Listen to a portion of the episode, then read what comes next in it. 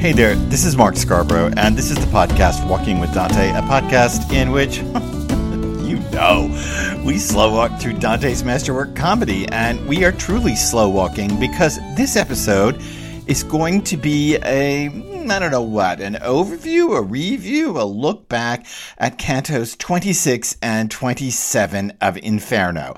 If you don't know where we are, wow, go back. Although this is the 169th episode, you can catch up with us at any given moment. If you need a refresher, we are in the eighth of the evil pouches of the Malebolge that make up the vast circle of fraud, the eighth of nine circles of Inferno. We have been in this pouch for quite some time through cantos 26 and 27. We are with the fraudulent counselors, although we've talked about why that's problematic. And this episode of the podcast is not about a passage from Inferno. Rather, what I want to do is compare and contrast Ulysses and Guido da Montefeltro, our two speakers in cantos 26 and 27. Yes, there is a third damned soul here, Diomedes, who never says anything, and we have little clue as to even his reaction to what his partner in crime, Ulysses, has to say. So, this episode is a compare and contrast episode of Ulysses and Guido, but inevitably then it becomes a compare and contrast episode of Cantos 26 through 27. Before we get going and rolling here, let me just say that I wish we were together. I wish we were around a table. I wish we had some coffee, or I wish we had, uh, I don't know, a glass of red wine. In my case, I wish we had a bourbon.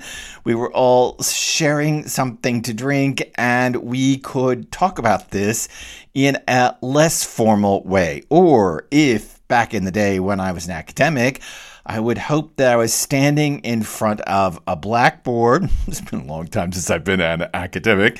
There were still blackboards. Yes, standing in front of a blackboard or a smartboard, and I were able to build onto this with your comments or add more to the comparison and contrast between Ulysses and Guido. But at least I got a cup of tea here, and I'm going to set off to make my comparisons between Ulysses and Guido da Montefeltro from Inferno, Cantos 26 and 27. Let's think way back to the opening of Canto 26. It opens with a denunciation of Florence, how Florence must be so proud of itself for creating such horrible thieves. If we continue then and blip past Ulysses and blip past Guido and go all the way to the end of Canto 27, we have Virgil and Dante walking on to the ninth of the evil pouches. I think this might be an interesting way that Dante has set up a structure here.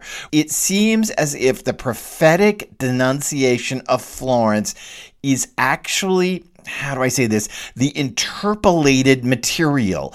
It's what's set into the text, and the important point is that the journey continues.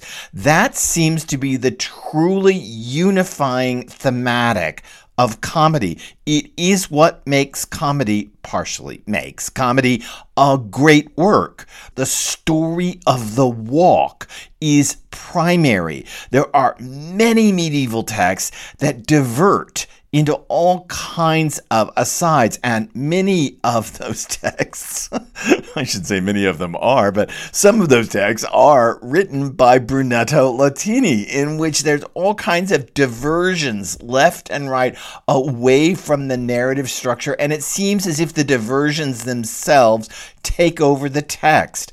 That is not the case with Inferno, Purgatorio, and Paradiso. It's also oddly, and we'll explore this more later, particularly in Paradiso, it's not the case with Augustine's Confessions. There again, the narrative holds together all the digressions. And I think that we can see this here in 26 and 27 by the opening denunciation of Florence, but it ending with the journey continues.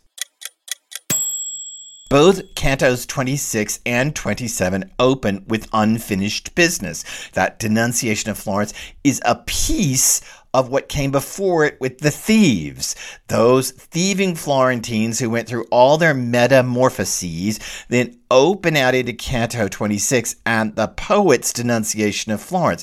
In the same way, Canto 27 starts with unfinished business from 26. Ulysses finishes speaking, and then we pick it up in 27 with Virgil essentially dismissing Ulysses and assumably Diomedes with him, dismissing the two of them after the speech. So both cantos open with unfinished business, but 27 does not allow that to happen. In other words, the business of 27 doesn't then lap over into 28. Instead, 28, the canto we're coming into, laps over into the back of 27, thereby giving us this idea that 26 and 27 do come to a stop. They're not lapping over into the next canto.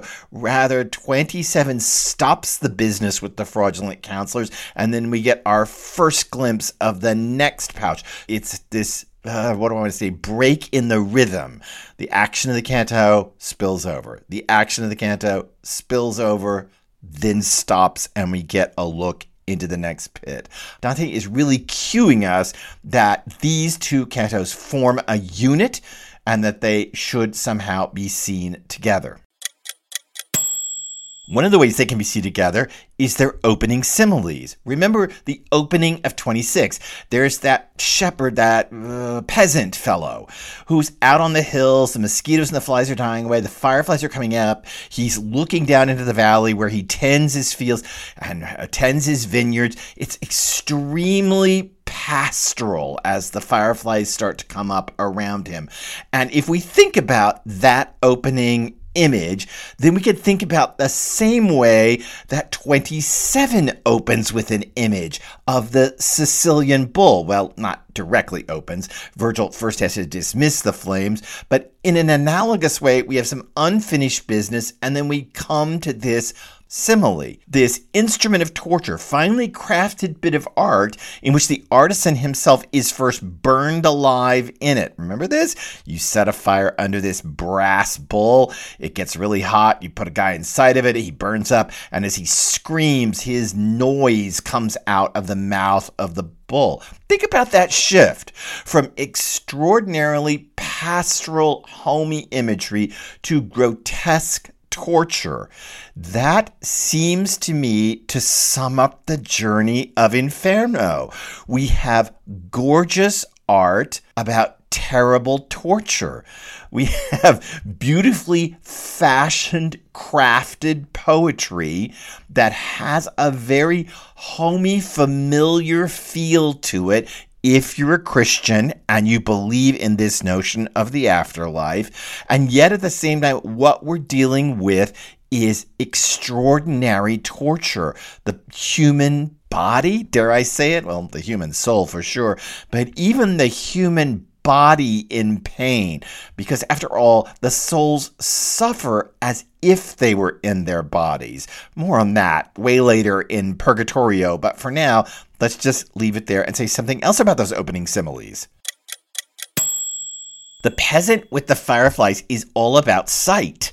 It's about what the shades locked in their tongues of fire look like, those fireflies. The Sicilian bull, the nightmare torture, is all about sound. It's all about the sound that comes out of it. Now, of course, in both cases. There are other things to do with these similes, but just think about it. We open with sight, vision, and then we move to sound. And the sound that we move to, the tortured soul inside this brass bull that's on fire, the sound we move to is terrifying.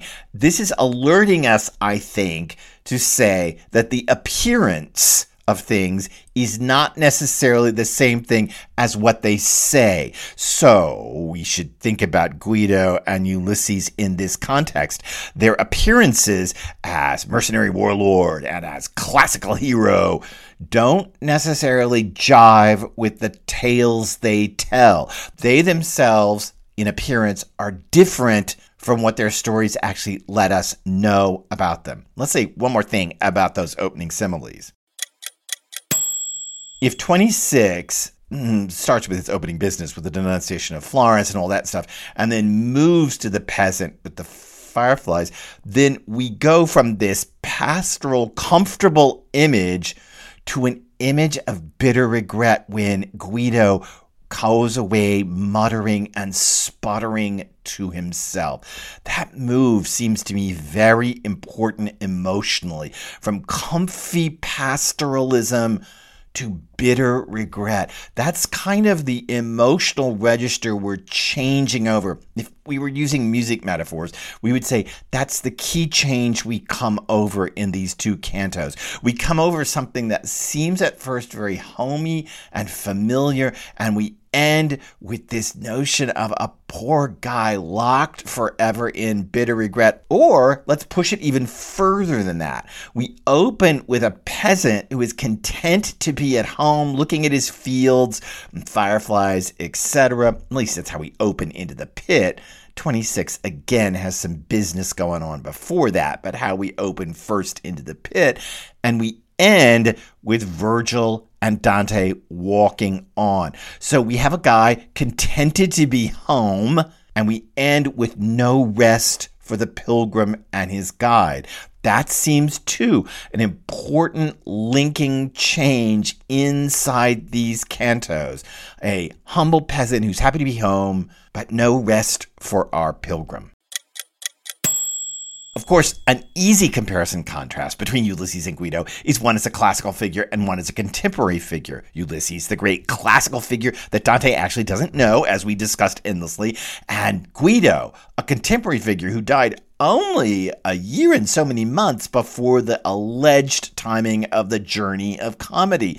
I think that that's really important to see them. Ulysses as this classical reference sitting there, and we need to see Guido as a contemporary reference, and we need to know something about the way language functions for both of them. It's the same. Both of these figures, classical and contemporary, can lead you astray with language. I think that that is excruciatingly important to what's going on inside this canto. It's not that the classical world is better than the contemporary world. Rather, it's that both have the ability to manipulate language in such ways that you are led astray by what they have to say. Remember when Ulysses first arrives on the scene with Diomedes? Virgil says to Dante, Don't talk to them. They're going to disdain you because they're Greeks. And so Virgil takes over and asks Ulysses to tell his story. Then in Canto 27, the same thing doesn't happen by any stretch of the imagination. In fact, when Guido arrives on the scene, Virgil dismisses him. You take care of this one. You talk to this one. This one's Italian. And Dante listens to him. And then Dante gives an incredibly erudite history of Romagna, an incredibly poetic chronicle of Romagna using heraldic symbolism, using family crests, all this dense poetic language to tell of the strife in Romagna. I think we should see that for clearly what it is. Virgil says that Ulysses and the Greeks in general, perhaps, might disdain Dante because he's not as learned as they are. And yet, when it gets his turn to talk, it is an extraordinarily erudite, learned, poetic language about the current strife in Romagna. He's not unlearned. There is no reason for Ulysses to disdain him. Perhaps, dare we push it this far? There is no reason for Virgil to guard Dante in any way. After all, he can offer incredibly poetic historical analysis.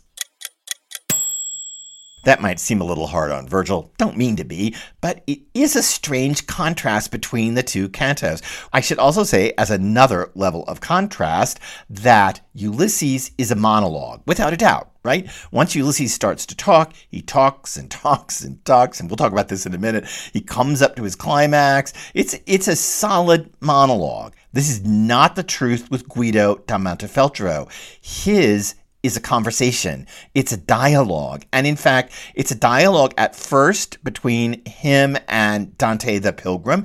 And then even inside Guido's big final speech, there's tons of dialogue. We hear from the Pope, we hear from one of the black cherubim, we hear from Minos. There's also kind of the quoted internal dialogue it is a constant, ongoing back and forth. And I think this is really important between the two of them. Ulysses doesn't allow any other voicing. The only person Ulysses quotes is himself. He tells what he tells his men to rally them forward onto Mount Purgatory. Guido, not so much. Guido is caught in contemporary life, in the social web, and his conversation, both with the pilgrim and with others, is all recorded. Guido ends up, as I already said, quoting the Pope, quoting one of the black cherubim, quoting Minos, even quoting Dante. We talked about this. He lifts a passage from the Convivio to explain his own pulling in his sails at the end of his life. He's quoting all over the place. It's a giant open conversation. And I think this points out a big difference between the two of them. Ulysses is clearly a narcissist.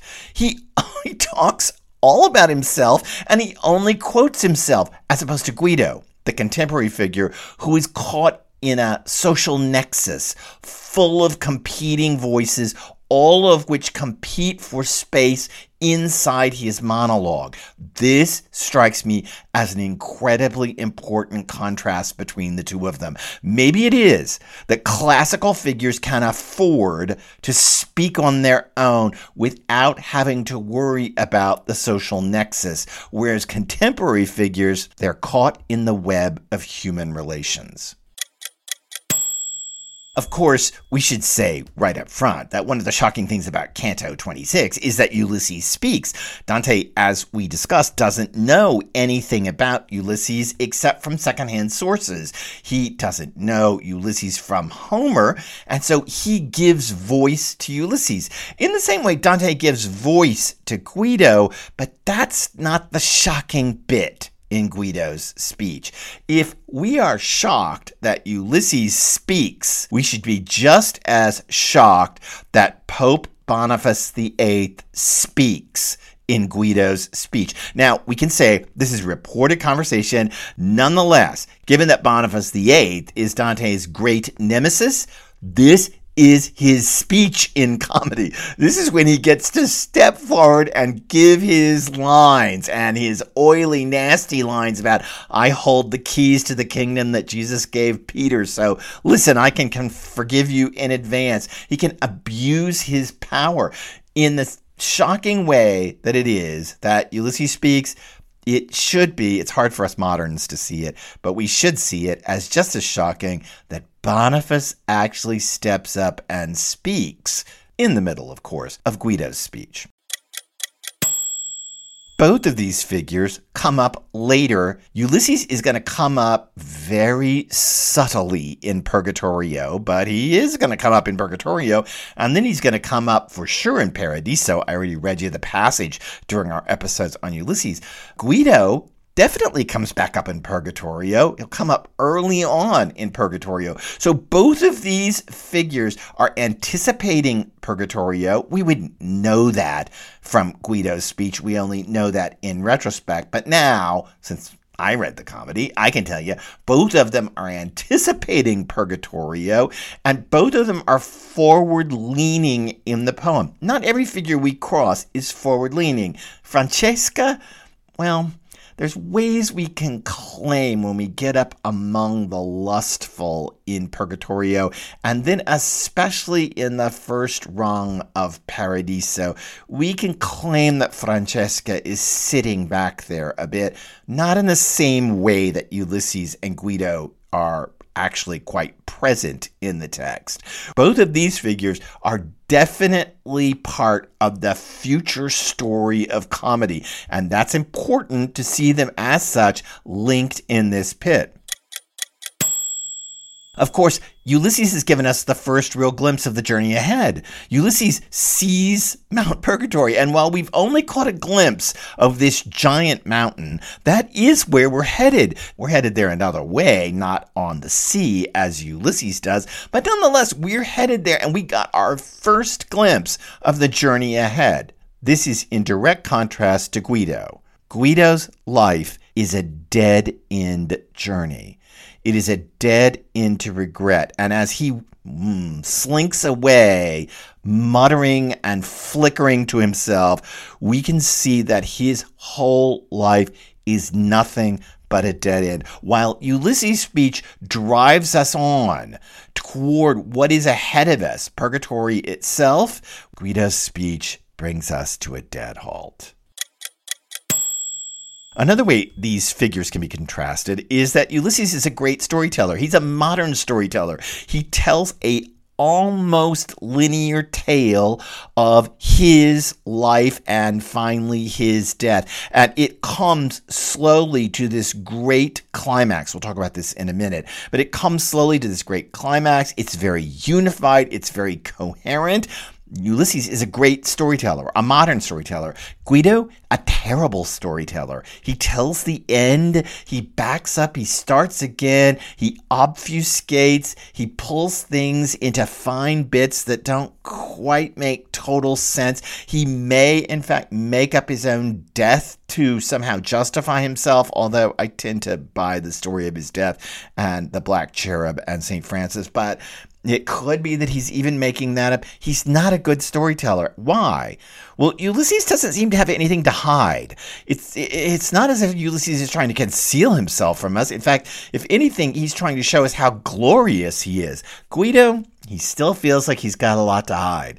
He still feels like he's trying to manage his culpability. Ulysses almost revels in his culpability. He almost seems to be like, hey, I pulled one over on my sailors. I got us to sail around the world. I got to go where no person ever went. And ugh, so it ended in our deaths. So be it. But look at how heroic I am. Look at how fabulous I was. Look at how I was able to rally them on in the worst bits of the open Atlantic. That seems to be a grand difference between the two storytellers.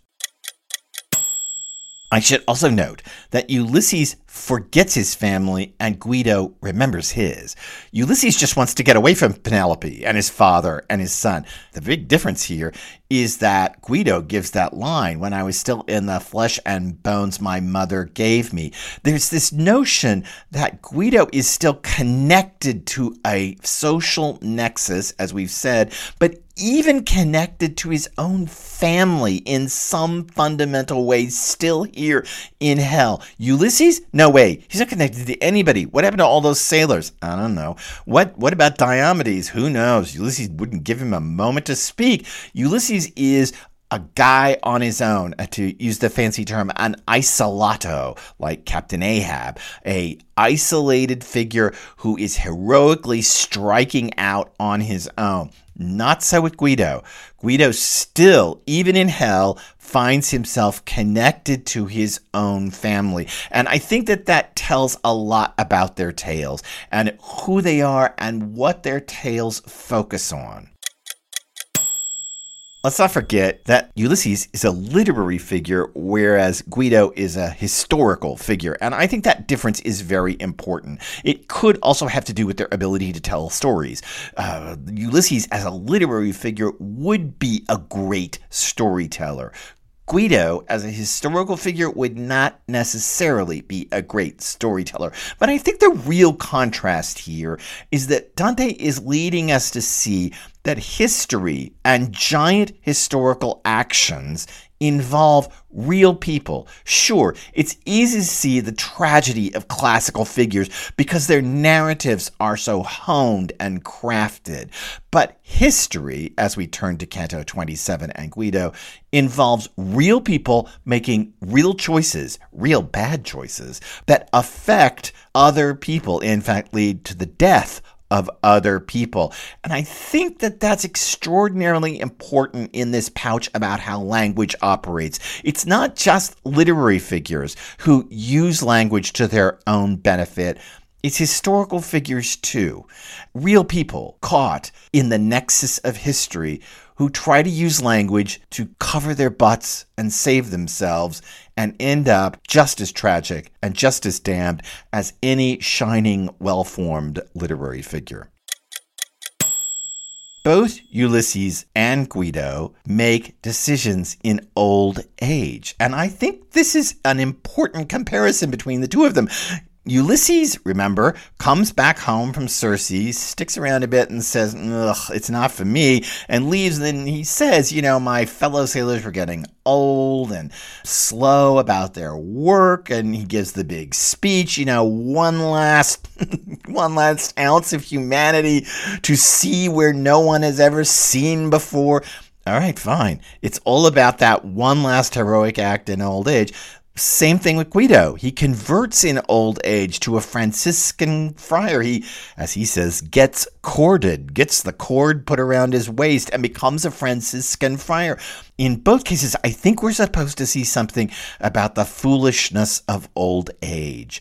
And there may be a way in which the foolishness of old age is tied to fraudulent counsel. There is nothing that besets the old people. and that's present company included as I age. There's nothing that besets the old people so much as the need to tell younger people what to do. And I think there's a way here in which the foolish actions and choices of old age is being linked to fraudulent counsel in a way that is guaranteed to make me uncomfortable make probably some of you uncomfortable and may make some of the Gen Z and millennial listeners to this podcast very happy. I should also contrast the look of these flames at the ends of their stories. We're told that Ulysses is quiet or still and erect. So he's silent, he's erect at the end of this speech. He's come to this tragic ending the whirlpool, the ship going down, Mount Purgatory in the offing. I mean, it's just this whole thing. And then it comes out to the next canto, and we're told he's silent and erect. We don't know what Diomedes is doing, but there's this nobility about him, not like Jason walking around uh, the circle, um, not caring he's being whipped by the black demons, or earlier, like Farinata coming up out of his tomb like some kind of Greco Roman statue. These figures are so noble, and so is Ulysses, so noble, as opposed to Guido, who walks away or floats away, sputtering and flickering, muttering to himself. Those two stances are in direct contrast to each other, and I think there's a point being made here. Your nobility won't save you. You can be as noble as you want, as heroic as you want, but in Dante's conception of how the universe runs, your nobility won't save you. I'm, I'm man, I'm thinking about this line from Philip Larkin's poem oh Aubade, uh, one of my favorite poems, but a poem that will shake you to the bottom of your soul. Oh Aubade, A U B A D E, hymn to the morning sun. There's a line in the poem that says, Death is no different whether whined at or withstood.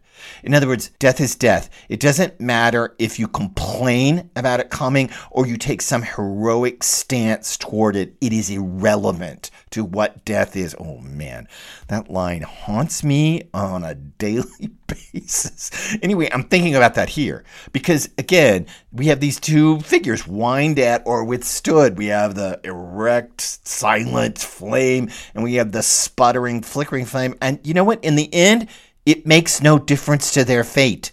They have both corrupted language to get what they want, to cover their own actions, to conceal their true motives, and ultimately to lead to the death of others. Ulysses' monologue is a linear crescendo to its climax. I often say to myself that Ulysses is a great precursor to George Eliot because, you know, in Middlemarch, we have this rather linear story of Dorothea Brooke There are other stories too, Fred Vincy and others. But hey, we have this rather linear story of Dorothea Brooke, and it all ends at this big climax where she lies on her bedroom floor overnight and renounces her choices in life on the cold floor. Oh, gosh. Well, there's there's a moment of penance for you. That's the same kind of story that Ulysses tells. A modern linear crescendo that leads to its climax. Crescendo is the best word for it, the musical term for increasing loudness, increasing volume. It's a slow crescendo to the whirlpool. That's very different from Guido. Guido's story is a mishmash of low comedy, rage, sadness, poignancy. It shifts tones back and forth. Ulysses doesn't shift tone. His tone is just a rising to the climax. In Guido's story, oh my gosh, you know, I, then I died and Francis came for me. It just goes from one thing to another, banging back and forth from the low comedy of the demons to his rage, Guido's rage.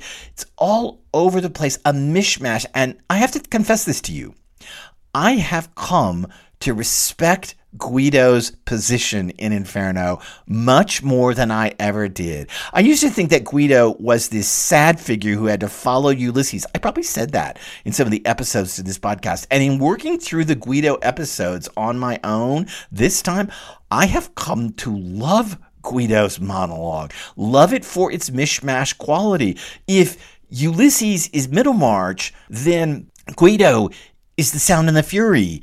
Guido is Mrs. Dalloway, a mashup of forms and structures in which pieces of narrative are pushed onto each other. Confession topos is pushed onto low medieval street comedy. In the same way, in The Sound and the Fury, rage and tragedy is pushed against comedy. It, in the same way, you can't get your bearing on the tonality in The Sound and the Fury. You can't get your bearing on the tonality in Guido. And after all, I love The Sound and the Fury. I love Mrs. Dalloway. Guido, in some way, is reminiscent of those novels, a mashup of forms. Both Ulysses and Guido suffer a made up death. Ulysses' whirlpool and the fight for Guido's soul between one of the black cherubim and St. Francis, both those sequences are made up by Dante. We, yes, as I have pointed out repeatedly, see the actual death, an unusual circumstance in Inferno, the actual death of a person in both cases. But in both cases, the death is made up by Dante. There's no textual evidence that Guido's soul was somehow fought over by by demons and saints. There is certainly no textual evidence to suggest a whirlpool and Mount Purgatory for Ulysses. These are both solidly out of Dante's imagination. And I think that that's important for what happens here because not only are they using language adeptly to conceal and reveal what they choose, Dante is engaging his imagination fully with Ulysses and Guido down to making up their stories, or at least making up both their deaths. One of the strange comparisons between Ulysses and Guido is this problem of a reaction. Neither Dante nor Virgil react after either speech. So we get this big, heroic speech from Ulysses. What happens? I mean, we see that Virgil has dismissed Ulysses and I presume Diomedes with him, dismissed them away, but we don't ever get a moment in which we know what the pilgrim is thinking. And in the same way, Guido's speech we don't know. They just walk on to the next pit. We get no reaction shot from Dante or Virgil. Earlier on in comedy, we got reaction shots. The pilgrim faints from Francesca, or when the pilgrim asks to see Filippo Argenti torn limb from limb among the wrathful in the river Styx, Virgil embraces the pilgrim, and therefore we know what to think about this that this is the right reaction to want to see one of the damned torn apart. Here we're lacking those clues. And so, and this is the big bit, we are driven back into the monologues to try to figure out what it all means. No one turns to us and says, oh, that Ulysses, he was oily, or oh, that Guido, what a jerk. We have to instead ferret it out from the speech itself. We don't even get a fainting reaction from the pilgrim as we do with Francesca. We get nothing. It's almost as if we get silence from them. Um, let me say it this way we are forced into language to make sense of language, which is the only way you can make sense of fraudulent talk. In the end, you have to get inside of it and listen to it. You can't have pundits tell you politically what it all means. You can't have commentators tell you. You have to to figure out that it's fraudulent. Get inside of it and notice it. Notice what's really being said. I think this is a masterful stroke on Dante's part to force us into the monologues without offering us a single clue about what we're actually supposed to be thinking. One final bit of comparison and contrast, not really, just one final point I want to make in this episode, and that is something about the eighth Malebolge, the eighth of the evil pits. Here in this eighth pit, we definitely have set personalities.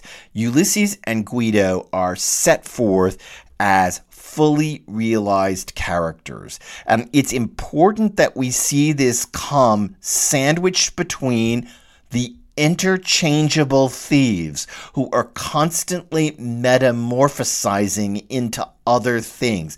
There is no way we could ever imagine Ulysses or Guido metamorphosizing into anything other than themselves. We're going to come out of this and into the schismatics, and without telling you the whole plot, they are literally being torn apart, sword bashed apart. I don't know what, hatcheted apart. How's that? They're being ripped apart, the schismatics, because, of course, they ripped other things apart. There is an emphasis here, I think, that both the thieves and the schismatics, both pouches, are about the body in pain. They have to do with the, the physical torture of hell itself, and the body is not stable. But in the eighth Malebolge with Ulysses and Guido, the soul is stable. We would say in modern lingo, character is stable, but the soul, to use more Dante's words, is stable. It's set. It's hard for me not to think of this as Platonic, as Greco Roman thought, particularly Hellenistic thought. It's hard for me not to see this body flesh dichotomy here. The body is ultimately transformable and ultimately fallible, whereas the soul is a much more stable entity that takes on its own characteristics and holds to them even in the afterlife. I realize, of course, these are not real bodies with the thieves, nor are they real bodies coming up with the schismatics, but it is still a focus on the bodily pain, the bodily suffering that they undergo in both of those two pits, as opposed to here, in which we seem to see fully crystallized souls, or to use the modern word, characters. That strikes me as part of an Hellenistic tradition coming out of Plato that Dante is picking up, even if he hasn't read much of Plato, he's picking it up because the Hellenism that invades the West about the body soul split from Plato eventually makes its way to Christianity. And we see this that the soul is kind of the formed essence that is stable and the body is always in flux. Surely the truth here between the seventh, eighth, and ninth of the Malebolge. I hope you enjoyed this wild comparison contrast episode between 26 and 27. I wish, again, we were sitting at a table that we had nice cups of espresso or, as I said, a nice bourbon or a glass of wine, and we could be doing more because I know that you could bring out more comparison and contrast between that peasant with the fireflies and the Sicilian bull, or between the figures themselves, or between their relationships to their own stories. I know there's much more to be said. Connect with me on social media on Twitter under my own name, Mark Scarbrough. Check out this episode on my website, Mark Scarbrough, or walkingwithdante.com. You can even drop a comment there. You can even come up with more comparison and contrast and drop it there, and other people can see it. Join in the conversation. That would be the best that could ever happen. Subscribe, rate, you know, all those things you have to do for a podcast. Do it because mm, I need all the help I can get. And come back because I've already told you about the schismatics and their divisions and bodily divisions. And, well, how can we miss that? Well, that's up next on the podcast Walking with Dante. I'm Mark Scarbrough. I'll see you then.